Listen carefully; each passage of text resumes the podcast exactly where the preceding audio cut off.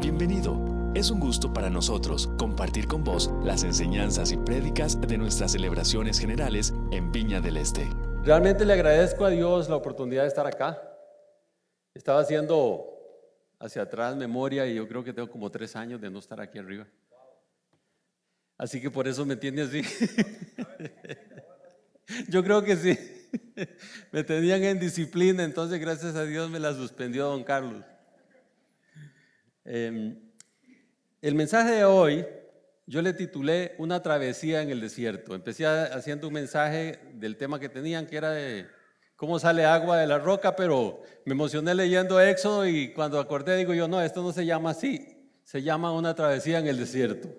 Así es que vamos a dar una repasada rápida sobre el libro de Éxodo y ese llamamiento supremo que Moisés tiene. Yo quisiera que a la par que voy hablando y leyendo versículos, están ahí un montón de versículos del llamamiento de Moisés, de los milagros que Dios hizo. Yo quisiera que usted se vaya viendo ahí con el llamamiento que Dios tiene. En varias áreas. No necesariamente usted tiene que levantar una iglesia, no lo ve así. Gloria a Dios que lo tenga que hacer. Yo sé que don Carlos estaría muy contento que usted le diga, don Carlos, yo quiero levantar una, congregación, porque él es un plantador de iglesias. Pero yo quiero que usted se vea como ese hombre que tiene un llamado a ser un buen padre, como ese hombre que tiene un llamado a ser un excelente esposo, como ese hombre que tiene un llamado a tener una empresa saludable, a tener un negocio saludable. En todas las áreas de nuestra vida somos líderes, ¿sí o no? Y poder descubrir sobre la marcha del, del discurso, del mensaje, si hay algo que estoy haciendo mal. Porque hay un común denominador que usted puede encontrar a través del Pentateuco, sobre todo de los cuatro libros que escribe Moisés, eh, los eh, Éxodo, Deuteronomio, Levítico y Números. Y es que el pueblo de Israel una y otra vez, ¿qué hacía? Tenía gozo y contentamiento. Estaba siempre alegre. Estaba dándole gloria a Dios. Siempre se estaban quejando. Estaban de cabanga. Entonces, un resumen. 40 años en el palacio de Faraón en Egipto. Moisés, durante 40 años, indudablemente que fue formado como un príncipe, letrado en la época. Debió haber estudiado si habían universidades en las mejores universidades o a los pies de los mejores maestros. Interesantemente, en el capítulo 7 del libro de los Hechos, narra un pasaje que se los quiero leer, en donde en esa época, Moisés se ve acá en el, en el, escritor del libro de los Hechos que siente ese llamado, porque dice 7, versículo 7, 23, dice, cuando cumplió 40 años, estaba en Egipto, Moisés tuvo el deseo de allegarse a sus hermanos israelitas. Al ver que un egipcio maltrataba a uno de ellos, acudió a su defensa y lo vengó matando al egipcio. Moisés suponía que sus hermanos reconocerían que Dios iba a liberarlos por medio de él, pero ellos no lo comprendieron así. Al día siguiente Moisés sorprendió a dos israelitas que estaban peleando. Trató de reconciliarlos diciéndoles, señores, ustedes son hermanos, ¿por qué quieren hacerse daño? Pero el que estaba maltratando al otro empujó a Moisés y le dijo, ¿y quién te nombró a ti gobernante y juez sobre nosotros? ¿Acaso quieres matarnos a nosotros como lo hiciste con el egipcio y al oír esto Moisés huyó a Madián y allí vivió como extranjero y tuvo dos hijos. Parece ser que en ese momento, a los 40 años, al identificarse con su pueblo, con sus raíces, él siente que en su corazón hay algo que él debe ser el que debe libertar al pueblo. Pero huye porque sabe quién es Faraón. Y aquí es donde comienza el resto de la historia. 40 años en el desierto de Madián cruza el desierto de Madián. Y si ustedes se van al final del capítulo 2 del libro del, Éxodo, él llega a un pozo, las hijas de Jetro están dándole de, abrevar a sus ovejas, unos ladrones llegan ahí, la están robando, las están molestando. Él llega, le pega a los ladrones, quita a los ladrones, las mujeres se van, llegan temprano a su casa y en el versículo que sigue le dice el papá, pero ¿por qué volvieron tan temprano? Porque un egipcio nos salvó. Entonces yo pregunto, ¿qué parecía Moisés? ¿Cómo vestía Moisés? Como un egipcio. Lo estaba identificando Séfora como un egipcio. Olía a egipcio. Había, tenía la cultura de egipcio. 40 años permea la cultura de cualquiera. Yo vivo aquí desde 1978. Nadie dice que soy nica. Y cuando voy a Nicaragua dicen, ahí está el tico. Me quedé sin patria. Pasaporte celestial. En esos 40 años, a la par de Yetro, él es formado. Y en esos 40 años deja de oler a egipcio para empezar a oler a qué? A oveja, a pastor. Pasa de estar en los palacios de Faraón a pastorear ovejas. 40 años llevando las ovejas a través del desierto. En dos versículos lo casaron y en uno tuvo dos hijos. Rapidito. Y esos 40 años fueron los 40 años que formaron a este hombre. Es decir, que cuando empieza el capítulo 3 del libro del Éxodo, tiene 80. ¿Quién quiere a los 80 años echarse semejante chicharrón? Ir a sacar un pueblo rebelde. Si a los 60 estamos pensando pensionarnos.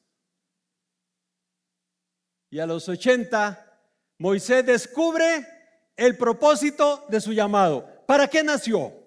¿Para qué Dios lo trajo a este mundo?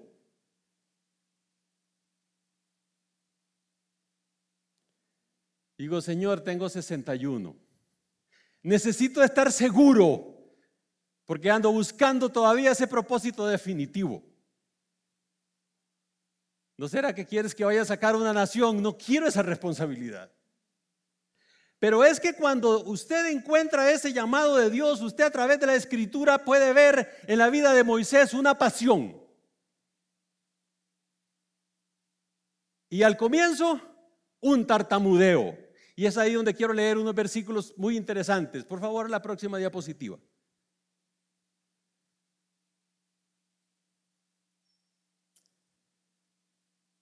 andaba cuidando las ovejas, creo que ya te se las narré. El ángel del Señor, ahí está la zarza hermosa. La zarza en medio, envuelta en fuego. Moisés miró, a ver, yo crecí en una finca hasta los siete años. Y cuando nos íbamos temporadas de tres meses, porque antes las clases solo eran, yo no sé si aquí en Costa Rica igual, eran nueve meses y tres de vacaciones, así era aquí. Hace cuarenta y tantos años. Bueno, allá también. Entonces nos íbamos tres meses a la finca de mi padre. Y ya metidos en la finca, caballos, ríos, vacas, leche al pie de la vaca, etcétera, y toda esa vida tan maravillosa, estrellas en las noches, fogatas, no había luz eléctrica, no había WhatsApp, no había celular, no tenía que estarle diciendo a José David, apaga ese celular, por favor. Mi papá no se preocupaba por eso. Nos sentábamos alrededor de una fogata, pero de pronto la vida se hacía aburrida. Y cuando usted escuchaba por el camino un carro que venía, nosotros todos salíamos en pandilla. Mira, vamos a ver quién era. Nos montábamos a caballo, que quedaba como un kilómetro, a ver quién pasaba. Yo me imagino a Moisés en medio de un desierto y de pronto ve una zarza ardiendo. Estaba emocionado, estaba extasiado. ¿Qué es esta maravilla? Una zarza ardiendo en medio de una montaña y encima de eso la zarza no se quema. Y esto trae una explicación hermosa que encontré en un comentario. Y dice, es el encuentro divino con el Creador. Es el encuentro maravilloso con Dios. Que cuando estás conectado con el Rey, esa zarza no se quema. Pero cuando hacemos las cosas en la carne, en nuestras propias fuerzas, caemos agotados y desgastados. Moisés tiene ese encuentro divino. Y de ese encuentro, Moisés, la que sigue, por favor.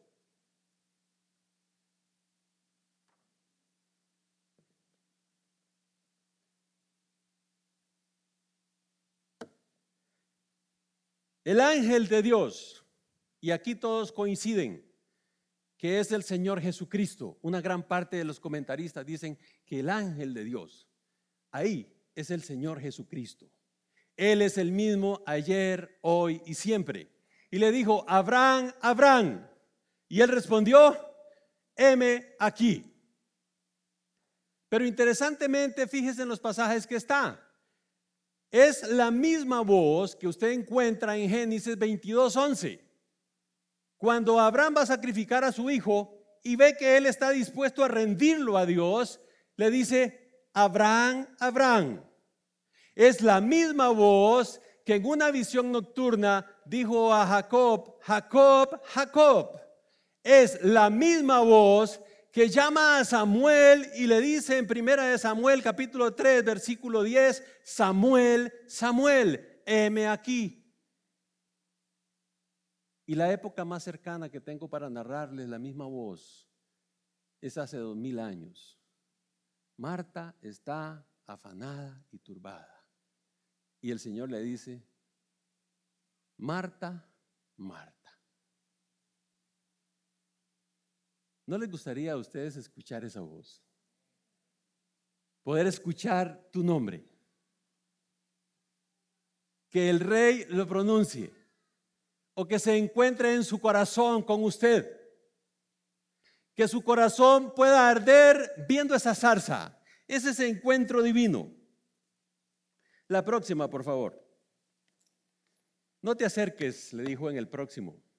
Quítate el calzado de tus pies, porque el lugar donde ahora estás es tierra santa. Y todos los comentaristas concuerdan con que el lugar donde Dios está es tierra santa en el nuevo pacto, ¿dónde está Dios? Usted ha sido escogido como ese templo de Dios. El Padre, el Hijo y el Espíritu habitan en usted. Juan 14, 23. Qué honor, qué espléndido, qué dirección, qué poderosos si nos logramos conectar con la presencia de Dios. Y, es interesantísimo cómo dice él acá, dice, y también dijo, yo soy el Dios de tu padre, yo soy el Dios de Abraham, y soy el Dios de Isaac y Dios de Jacob. Fíjese bien, ¿en qué persona está esa afirmación? Yo soy, primera persona. El último de ellos que se había muerto, Jacob. 400 años más o menos. Pero dice que está vivo. Yo soy el Dios de tu padre Abraham. Murió hace más de 400 años. Yo soy el Dios de tu padre Abraham, de Jacob.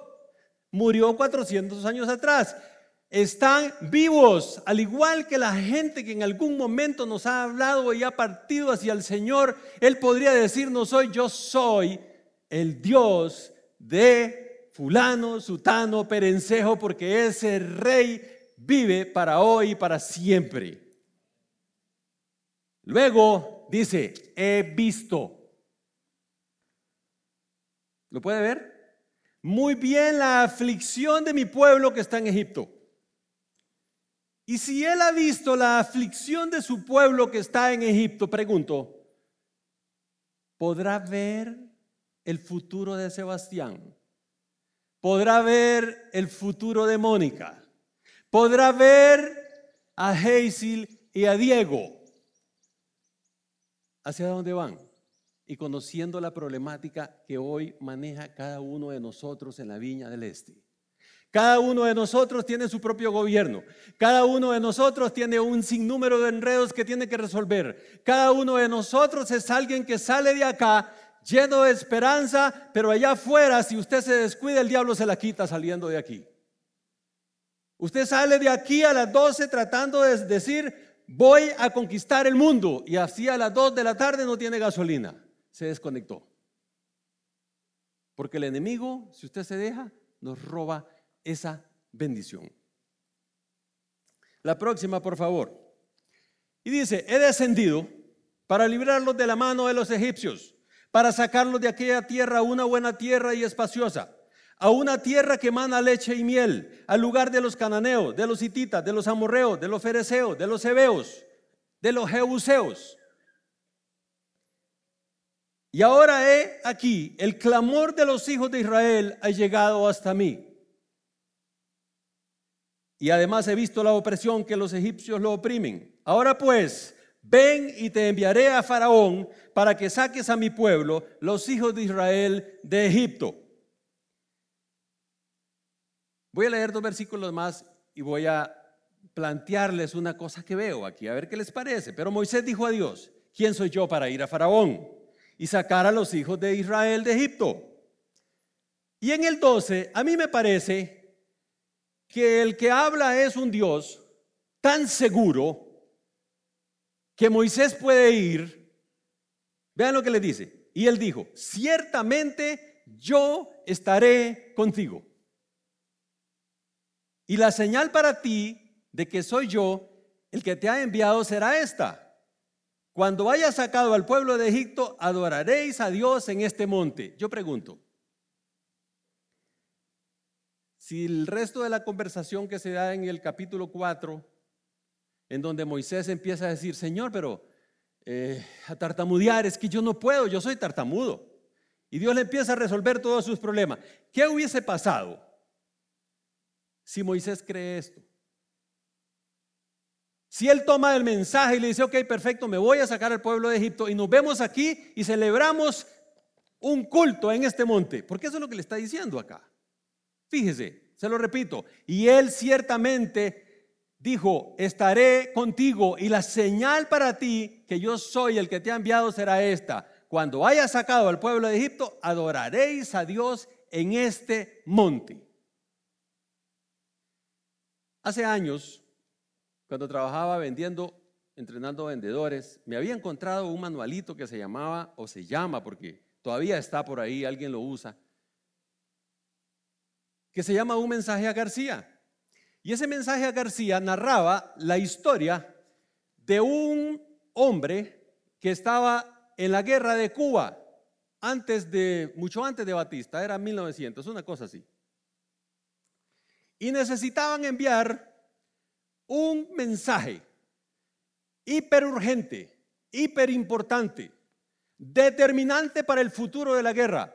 Y Cuba estaba en esta punta de la isla y el general García estaba al otro lado de la isla. De manera que había que recorrer toda la isla, no en avión, no en moto, no en carro, sino en lo que usted pudiera, en burro, en caballo, a pie, debajo lluvia, sin ningún celular, nada. Y dice esa historia tan hermosa que apareció un hombre de apellido Rowan y que dijo, yo voy a entregar ese mensaje. Y diferente a todos los demás, no preguntó cómo iba a entregar el mensaje, por dónde se iba, qué es lo que voy a hacer, a quién le tengo que preguntar. Solo dijo, ¿dónde está el general García? Y se montó en lo primero que encontró. No pidió recursos, él sabía que era un patriota y se fue a entregarle el mensaje al general García y la guerra se ganó. Y yo pregunto, ¿Qué hubiese pasado si Moisés no empieza a titubear con su llamado?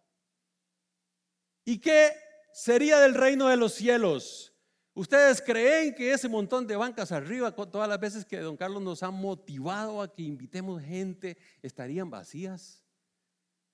Si realmente nosotros tuviésemos ese llamado de decir, hoy voy a visitar siete personas diarias, cinco personas diarias, dos personas diarias para que estas bancas se llenen. Son almas que se están perdiendo que conozcan del rey, ¿o no? Pero montones de veces, y me incluyo, tenemos excusas. Estamos demasiado cómodos, estamos muy confortables, hemos perdido la pasión del Evangelio, hemos perdido la pasión de hablarle a otros de Cristo. Aquel fuego que antes teníamos, cuando Dios nos decía y me decía en una parada de buses, dígale a Él que lo amo. Señor, aquí sí. ¿Qué hubiese pasado? Leo la que sigue. Entonces Moisés dijo a Dios, he aquí si voy a los hijos de Israel y les digo, Dios, el Dios de vuestros padres me ha enviado a vosotros, tal vez me digan cuál es su nombre, que le responderé. Y dijo Dios a Moisés, yo soy el que sois. La declaración maravillosa de Dios, yo soy. Dijo además Dios a Moisés, así dirás a los hijos de Israel, el Señor, el Dios de vuestros padres, el Dios de Abraham, el Dios de Isaac, el Dios de Jacob, me ha enviado a vosotros. Este es mi nombre para siempre y con él se hará memoria de mi generación en generación. Reúne a los ancianos de Israel y diles, el Señor Dios de vuestros padres, Dios de Abraham, Dios de Jacob, me ha enviado a ustedes, me ha visitado y he visto lo que os, ha hecho en Egipto. Moisés continuó en el capítulo 4, y si no me creen, y es lo que nos pasa a nosotros cuando queremos evangelizar a alguien. Lo primero que viene a nuestra mente, cuando el Espíritu Santo pone en nuestro corazón, hablarle de mí, lo primero que usted siente es, ¿qué va a pensar esta persona? Va a creer que es que yo soy un religioso que lo quiero llevar a la iglesia. Y si no me cree, si no le cree, es que usted nada más es el mensajero. Usted lo único que tiene que hacer es el mandado. El resto de que crea, usted no puede hacer nada. ¿O sí? Usted no puede convertir a nadie. Nosotros no podemos convertir a nadie. Nosotros no podemos sanar a nadie. Simplemente somos instrumentos en manos de un Dios poderoso que cuando Él quiere le va a hablar a las personas. Y usted simplemente tiene que cumplir con ese llamado sin muchas objeciones. Simplemente cumpliendo. ¿Y cómo lo hago? Hágalo. Años atrás, una persona que conocía de muchos años, en donde en la iglesia donde yo me había convertido, era hijo del maestro nieto del, del maestro bíblico. ¿Cuántos usan pañuelo como yo? Ni don Carlos. O sea, estoy realmente atrasado en esto. ¿Quién más? ¡Uh! ¡Qué bueno, Julio! Vamos a hacer una, un comité de los que usan pañuelos.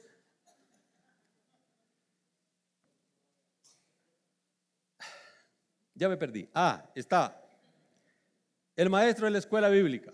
Este hombre, por motivos de trabajo, llegó y se sentó al frente del escritorio. Y apenas se sentó, el Señor me dijo, no me conoce. Yo, ¿cómo no te conoce? Yo creí que yo, esa, te reprendo, no. ¿Cómo que no te conoce? Este ha tragado más sermones que yo. Este ha escuchado más escuela bíblica que yo. No me conoce me volvió a decir el Espíritu Santo. ¿Y ahora cómo le hago? Y el Señor me dijo, pregúntele que quién soy. Y empecé a hacerle preguntas. Efectivamente no lo conocía. Es, la respuesta de esta persona todas eran, sí, es que Dios sanó a fulano. Es que Dios, sí, es que lo, lo de la Biblia, yo lo creo. Pero, me dice el Señor, pregúntele. Yo, ¿dónde estoy en su vida? Se puso a llorar. Y ese día se entregó al Señor. Por primera vez yo le conté cómo me había convertido en una oración simple, en una oración sencilla que la gente dice que no está en la Biblia. Puede ser que no esté en la Biblia, pero alguien la empezó a hacer y funciona. Porque si usted le dice al Señor, te vengo y te recibo y es real, no pasó nada, yo no me caí, no vi nada espectacular, era una iglesia totalmente tranquila.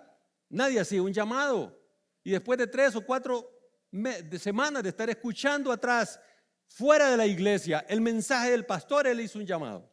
Ese llamado para mí. Yo me paré allá, como está aquel señor que está ahí. ¿Quién es Diego? Alejandro. ¿Hay alguien que quiere entregarse al Señor Jesucristo? ¿Hay alguien que quiere conocer a Dios en esta mañana? Dijo él. Nadie. Una iglesia metodista. Pero yo por debajo hice así. Allá hay uno, me vio. Venga, hermano, con una alegría. No, yo me quedo aquí. Bueno, está bien, ahí levanté mi mano.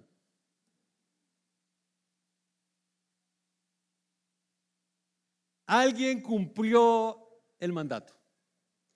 Alguien tomó el mandato. Alguien llevó el mensaje. Alguien rescató al cautivo. Alguien libertó al que estaba encadenado.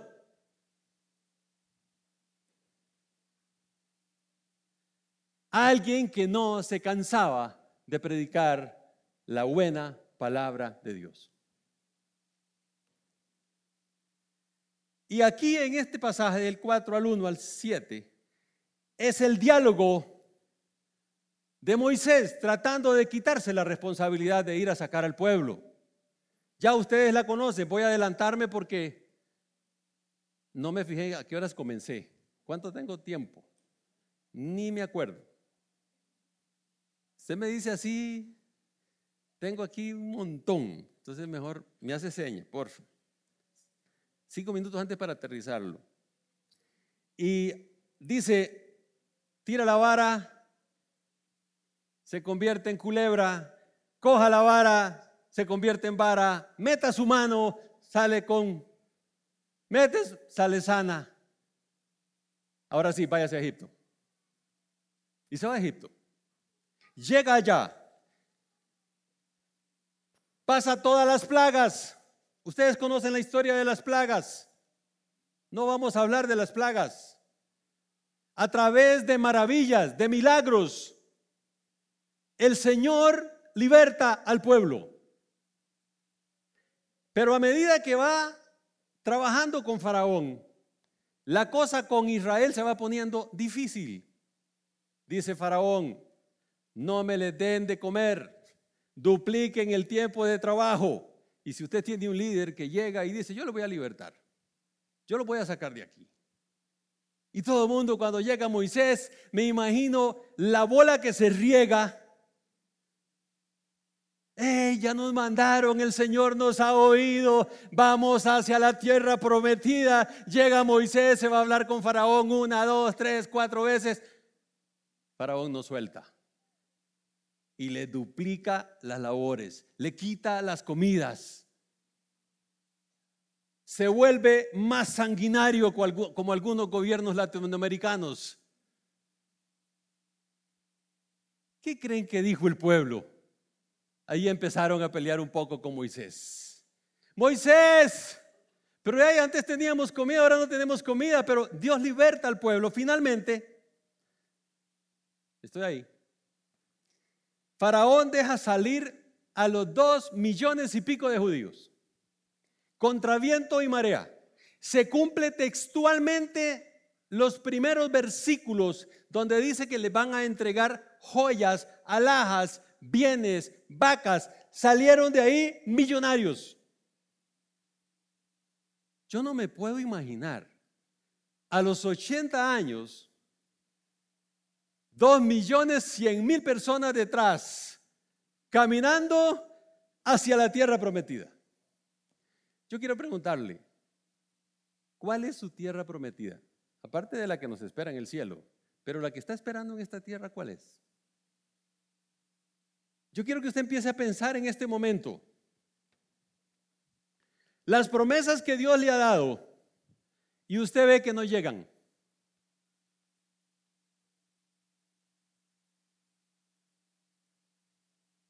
¿Sigue dándole gracias a Dios?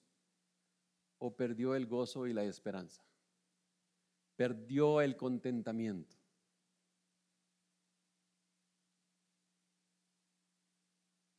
Éxodo 13, 20 al 22. Y es aquí interesante porque Dios siempre hace milagros que nos dejan marcadas las vidas. Y este pueblo de Israel es tan comparable con nosotros como cristianos yo quisiera que todos levanten la mano los que tienen un milagro en su vida que saben, que saben que es imposible que no hubiera ocurrido. Que sí, efectivamente es un milagro de Dios. ¿Cuántos han recibido un milagro? Eso marca sus vidas. ¿Sí o no? Entonces, si hemos recibido un milagro, que tenemos certeza de que si no hubiese ocurrido ese milagro, estaríamos muertos, estaríamos en otro lado, no tendríamos negocio, quién sabe, depende del milagro que Dios le haya hecho.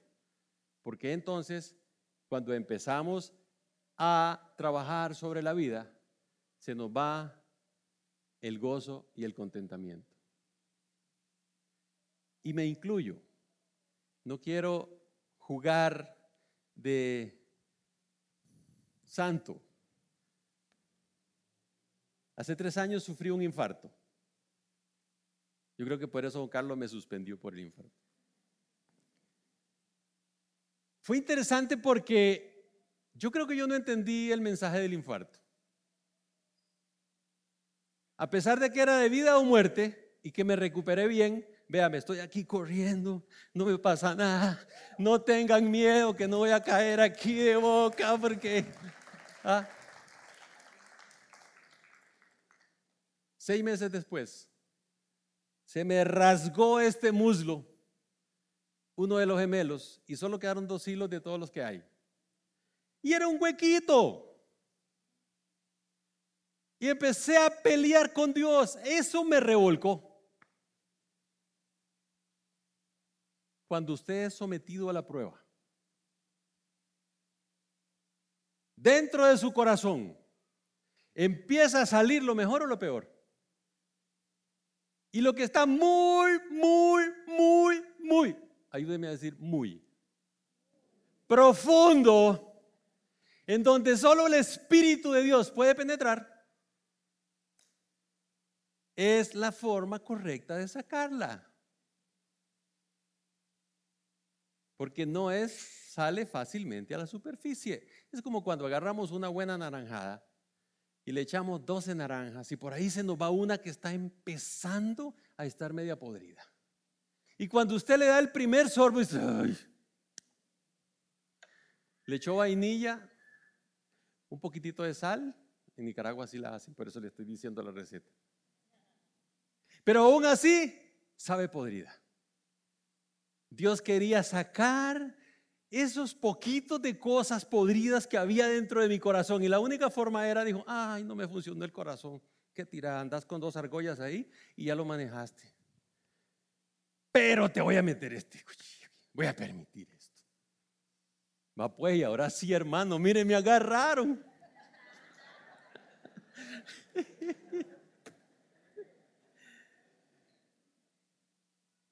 columna de nube y fuego.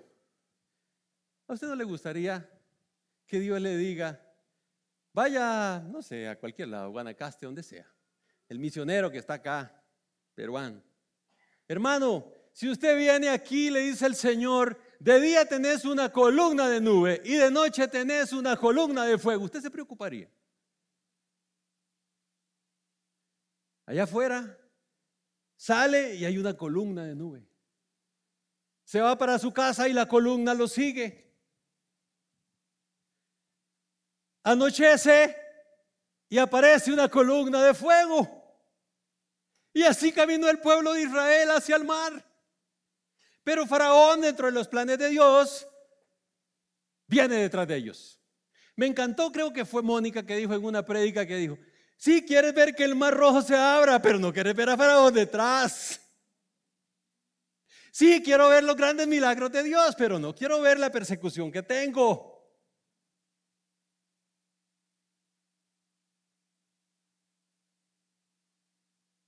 Nube de día, columna de noche.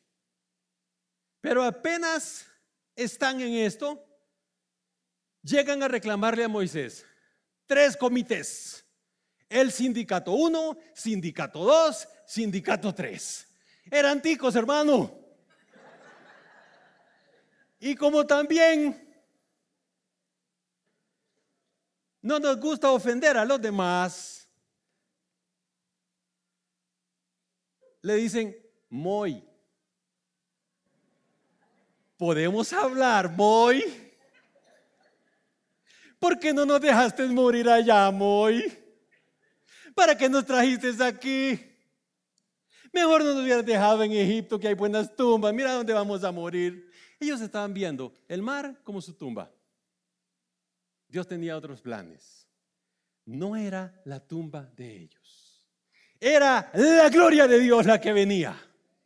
Agarra esa vara, Moisés. Levántala y dile al mar que se abra. Y el pueblo pasó. Aquellos dos millones y resto de gente. Y cuando estaba secando, levanta tu vara y ciérrala porque mi gloria está. Mira cómo esos carros y faraón y todos fueron borrados del mapa. Dele un aplauso al rey. Uh, se me zafó algo aquí.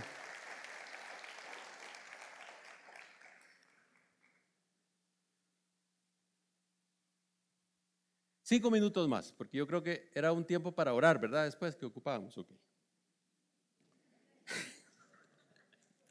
Sí, porque sigo aquí, yo creo que tengo como para tres horas, es que como tenía tanto tiempo no subir, le metí, le metí, le metí, digo yo por si no me alcanza, no me acuerdo y digo esto, entonces, pero Dios es bueno siempre.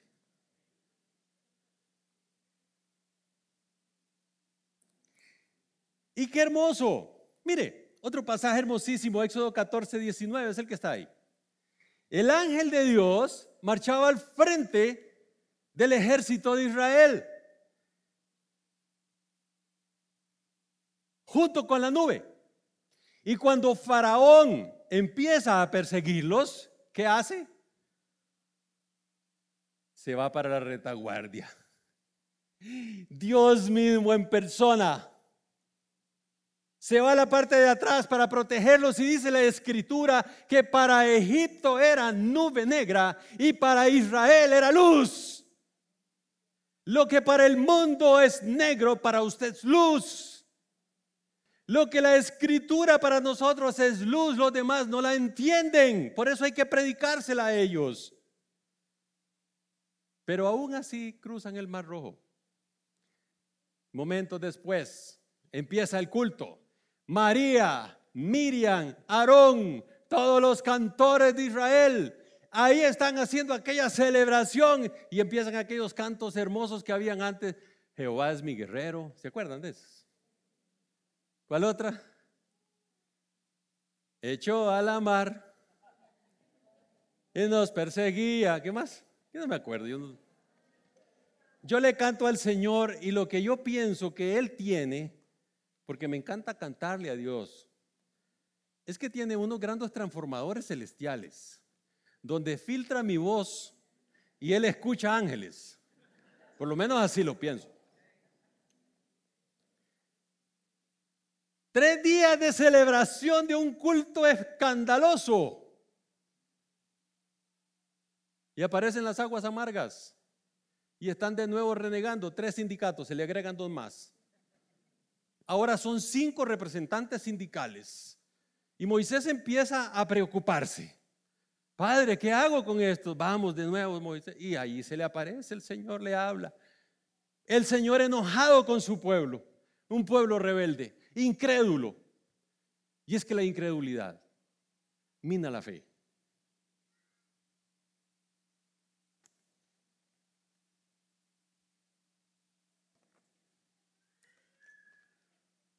Les trae codornices, les trae el maná, pero tienes que adelantarte varias porque si no, Éxodo 15, 26, hay una que dice Éxodo 15, 26 ahí. Dice capítulo 16, Éxodo, de del maná. Y en el 16, 9 me llama la atención increíblemente. Dice, he escuchado que las, así como escucha los cantos suyos de gratitud, así como escucha las oraciones de alabanza, también escucha cuando usted y yo murmuramos. Él escucha y apunta, Hazel. Diego, yo creo que estoy profetizando. Hermanos, después de haber repasado esto, me entró un temor santo de pararme aquí. Entendí algo que nunca había entendido. El labor tan delicada de un pastor. Porque Moisés se queda al final. No pasa a la tierra prometida. Comete un error y todo el mundo lo discute. Hay 50 mil argumentos sobre eso. Por eso mejor cambié de demasiado, demasiada teología. Pero se queda. Porque hay dos eventos en donde el agua del él, saca agua de la peña. Uno en Refidín. Apenas tienen un año de estar en el desierto. Y ahí Moisés golpea la piedra y ¡pum! brota agua y el pueblo feliz de nuevo. ¡Ay, gloria a Dios, culto y todo, alabanza! Pero tres días después están renegando. Y ahí arriba están escuchándolas. Pasa otro año y llegan a Cádiz. Dos años y estaban a 11 días de la tierra prometida. Mandan los espías.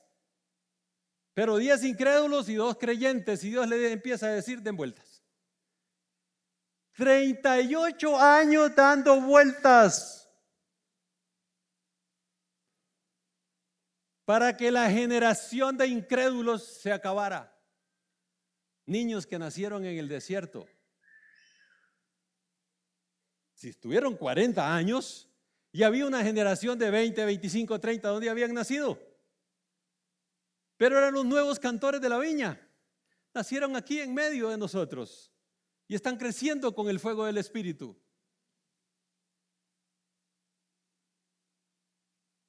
Moisés, en un arrebato de cólera, le dice la verdad al pueblo, pero Dios no le dice que diga eso. ¿Qué detalle?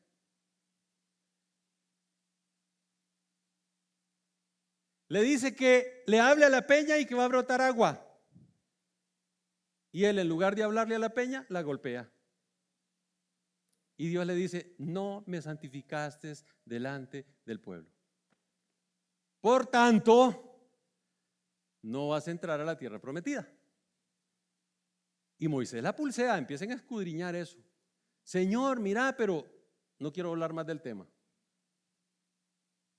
Permitime verla. Ok, eso sí te voy a permitir verla, pero no vas a entrar. Y yo quiero preguntar para aterrizar y caer acá, para que oremos.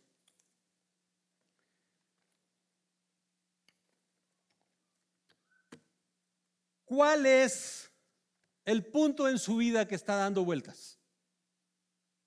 ¿Alrededor de qué tiene tantos años de estar dando vueltas? ¿Era algún problema financiero? Y usted sigue siendo lo mismo. Si sigue haciendo lo mismo y dándole vuelta a la tarjeta, pues déjeme decirle que no va a salir de ahí.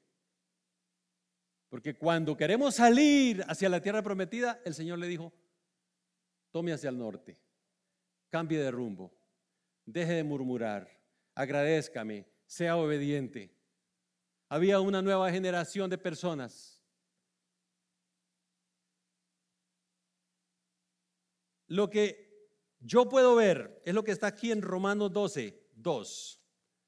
No sé si lo pueden poner arriba, si tienen ustedes ahí cómo ponerlo. Romanos 12, 2.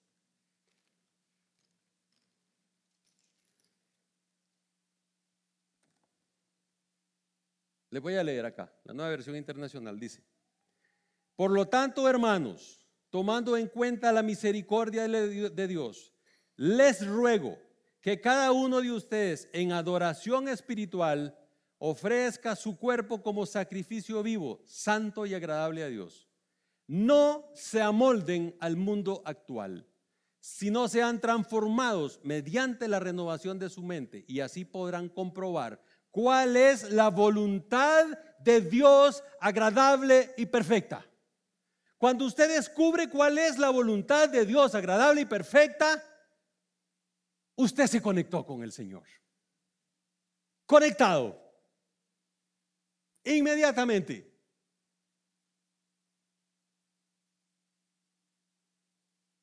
El Señor le dice a dos discípulos, está por celebrar la Pascua. Vayan a la calle tal, se van a encontrar un tipo que viene con un cántaro de agua. Lo siguen, suben al segundo piso, hablan con el dueño y le dicen que van a celebrar la seña del Señor. Punto. Y agrega, y todo aconteció como él dijo. Ese pasaje siempre lo leemos y pasa desapercibido. A ver, suave. Están, no sé a cuántos kilómetros o a cuántos metros, pero no hay WhatsApp, no hay Google, no hay Waze. Van a encontrarse un tipo con un cántaro de agua. Lo siguen. Lo que les quiero decir, hermanos, si usted está dando vueltas alrededor de algo, Él puede localizarlos en este momento. Él tiene el control absoluto de todos nuestros pensamientos y de todos nuestros problemas. Si has estado dando vueltas alrededor de arreglar tu familia y no se ha podido arreglar, tiene que hacer una actualización en su formato, en la mente con la palabra de Dios. Si no va a seguir dando vueltas en lo mismo. Si usted sigue estancado dando vueltas en un problema financiero, ahí va a estar. Si no puede emprender el negocio y va para atrás, tiene que hacer una actualización en el formato de Dios, no en el formato suyo. ¿Cuál es en lo que usted está girando alrededor del monte de Sion? Nos encanta poder compartir con vos las prédicas de nuestras celebraciones. Esperamos que esta haya sido de bendición para vos.